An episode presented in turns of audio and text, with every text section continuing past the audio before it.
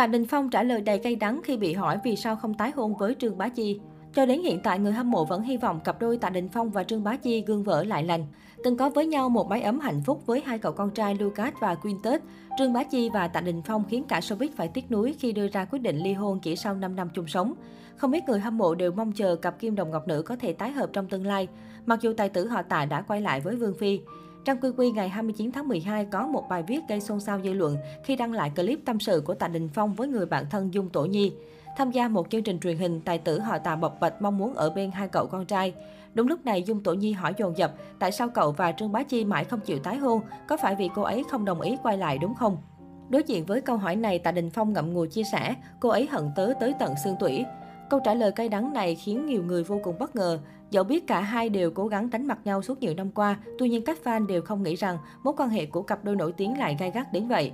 Cuối clip, Trang Quy Quy đặt nghi vấn phải chăng Trương Bá Chi không đồng ý tái hôn là bởi Tạ Đình Phong bỏ bê, không đói hòa gì tới các con. Tuy nhiên, qua câu trả lời của nam diễn viên họ Tạ, nhiều người ngậm ngùi tiếc nuối khi cho rằng việc cả hai tái hợp trong tương lai là điều khó có khả năng xảy ra. Trước đó, trang BCH cũng từng có một bài viết gây chú ý khi lật lại một bài phỏng vấn cũ của tài tử họ tạ.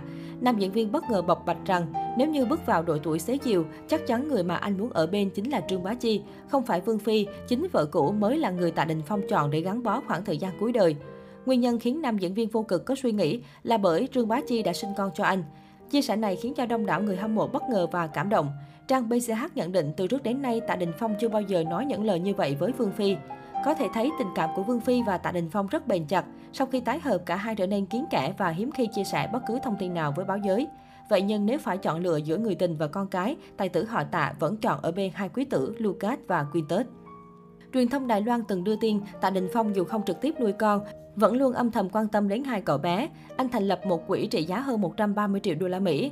Tên người thừa hưởng là hai con trai Quintus và Lucas. Theo đó, những cửa hàng có vị trí đắc địa ở Hồng Kông trị giá hơn 51 triệu đô sẽ dành cho cậu cả Lucas. Tạ Đình Phong đồng thời cũng thiết lập một quỹ giáo dục trị giá 38,7 triệu đô la Mỹ cho việc học hành của hai con trai. Công ty chế tác hậu kỳ PO do Tạ Đình Phong làm CEO, mỗi năm lãi hơn 800 triệu nhân dân tệ. Ngoài ra, nam diễn viên còn đầu tư vào lĩnh vực bất động sản, ẩm thực tài chính. Nhờ đầu óc kinh doanh nhạy bén, khối tài sản của anh tăng dần theo thời gian.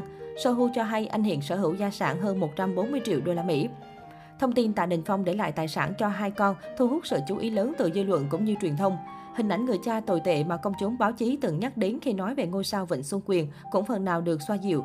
Sina cho hay trong quá khứ, truyền thông Hồng Kông từng gây xôn xao với tin Lucas bày tỏ rất hiếm khi được gặp bố và phàn nàn rằng nam thần họ tạ không xứng với mẹ mình.